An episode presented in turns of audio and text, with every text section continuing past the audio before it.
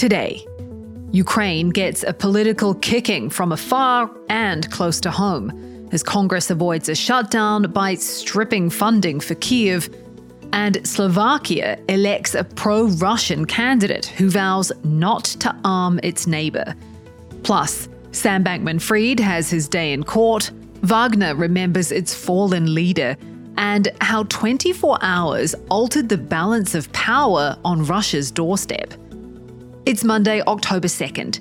This is Reuters World News, bringing you everything you need to know from the front lines in 10 minutes, every weekday. I'm Kim Vanel in London.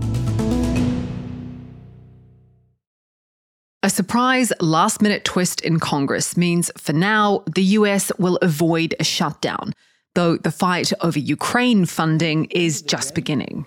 We kept the government open, kept paying our troops Hours before deadline, House Republican Kevin McCarthy reversed course, putting a stopgap government funding bill up for a vote.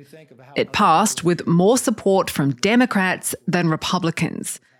And while the bill left out funding for Kyiv, President Joe Biden vowed the US would not stop aiding Ukraine.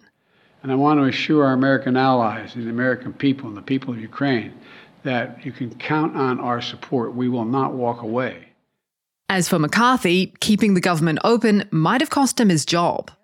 Hardline Republican Representative Matt Gaetz is calling to remove McCarthy as Speaker for working with Democrats. McCarthy said he welcomed the challenge. If somebody wants to make a motion against me, bring it.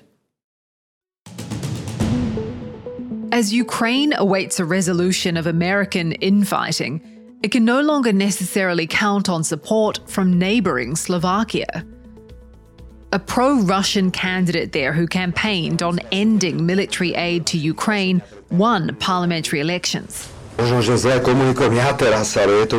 Robert Fico says Slovakia has problems other than Ukraine. Turkey says it's killed many Kurdish militants in airstrikes in northern Iraq. The strikes were in response to a suicide attack by Kurdish rebels on government buildings in Ankara. Donald Trump says he'll attend a New York court today for his civil fraud trial. The former president has already been found liable for fraud in a surprise pre-trial hearing. He denies the charges. A grizzly bear has killed a couple and their dog in Alberta's Banff National Park. Park authorities were alerted to the attack from a GPS device, but the people were dead by the time they arrived. The bear was euthanized on site. Millions of people tuned in to the Sunday night game between Kansas City Chiefs and the New York Jets. For many, the real action was in the VIP boxes. That's where pop star Taylor Swift, along with celebrity friends Hugh Jackman and Blake Lively, were watching the action. Swift is reportedly dating Kansas City Chiefs tight end Travis Kelce. And for the NFL, it's a match made in ratings heaven.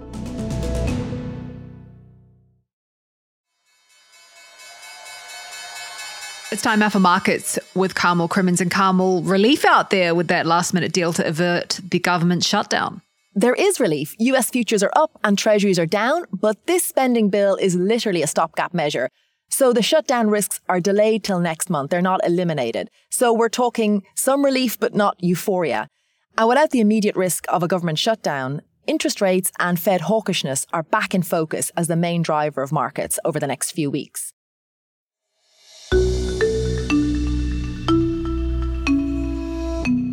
Memorials were held in Moscow, St. Petersburg, and other Russian cities on Sunday to mark 40 days since the death of Wagner mercenary boss Yevgeny Prigozhin.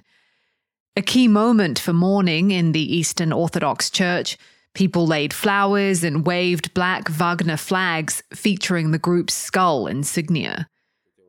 One Wagner member, wearing medals and a black scarf to cover his face, said the group and its traditions are still alive. But for how long? Guy Faulconbridge is in Moscow. The future of Wagner is pretty unclear, actually.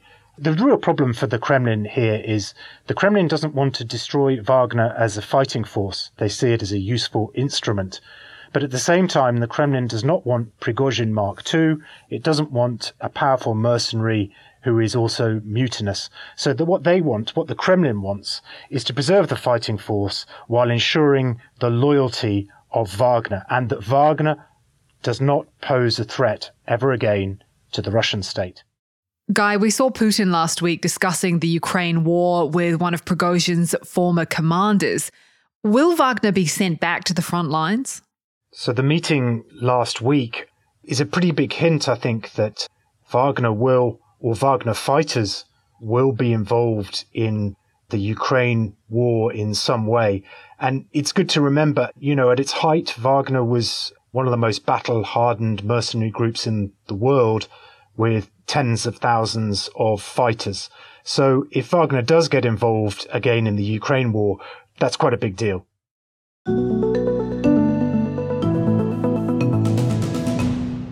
The fraud trial of FTX founder Sam Bankman Fried kicks off this week. The former crypto billionaire has pleaded not guilty to seven counts of fraud and conspiracy.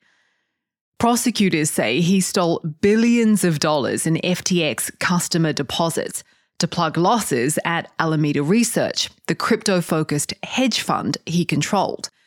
If found guilty on all counts, he faces a maximum of 110 years in prison. Luke Cohen will be following the trial. So, Luke, prosecutors plan to use SBF's inner circle as witnesses against him. Tell us who's expected to testify.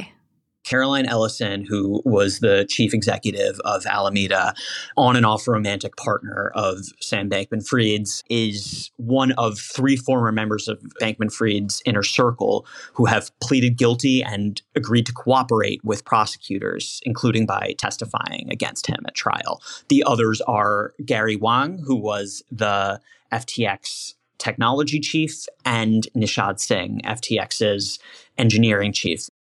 What's Sam Bankman Fried's defense expected to be?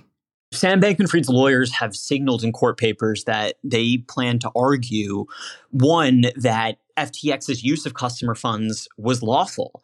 They say that just like a bank can take its deposits and, and make loans with them, that FTX was allowed to make investments with customer funds as long as customers were ultimately able to withdraw. And so the argument is a little bit like yes he may have been a poor chief executive and he himself has admitted to inadequate risk management but really they're expected to try to pin a lot of the blame for the failures of FTX and Alameda on other executives and employees including likely the three set to testify against him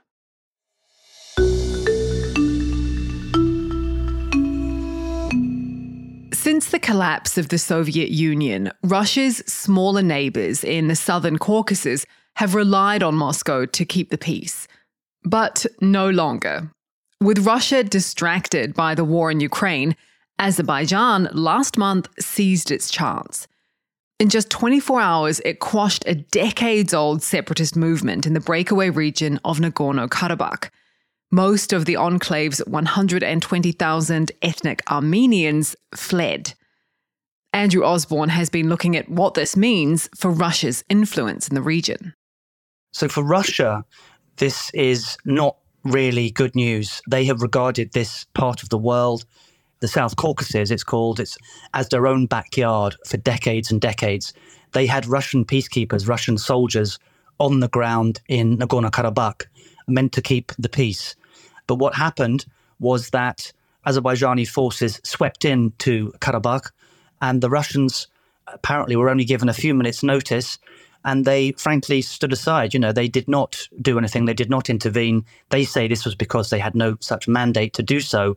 But many people in the region, particularly the Karabakh Armenians and other Armenians, feel betrayed by the Russians and are accusing them of really turning their back on them. Why didn't Russia come to Armenia's aid? What we've seen is that for many, many years, Armenia was a staunch, a really close ally of Russia, and it was ruled by people who were pro Russian. That all changed, though, in 2018 when a former journalist called Nikol Pashinyan became the prime minister there. And he has since really tried to test the waters and tried to reorient his country in a more Western direction. The fact that relations have soured, in a sense, means that there was perhaps less goodwill from the Russian side to facilitate some kind of help for Armenia. And indeed, Russia has accused Armenia of really digging its own grave over the Karabakh crisis.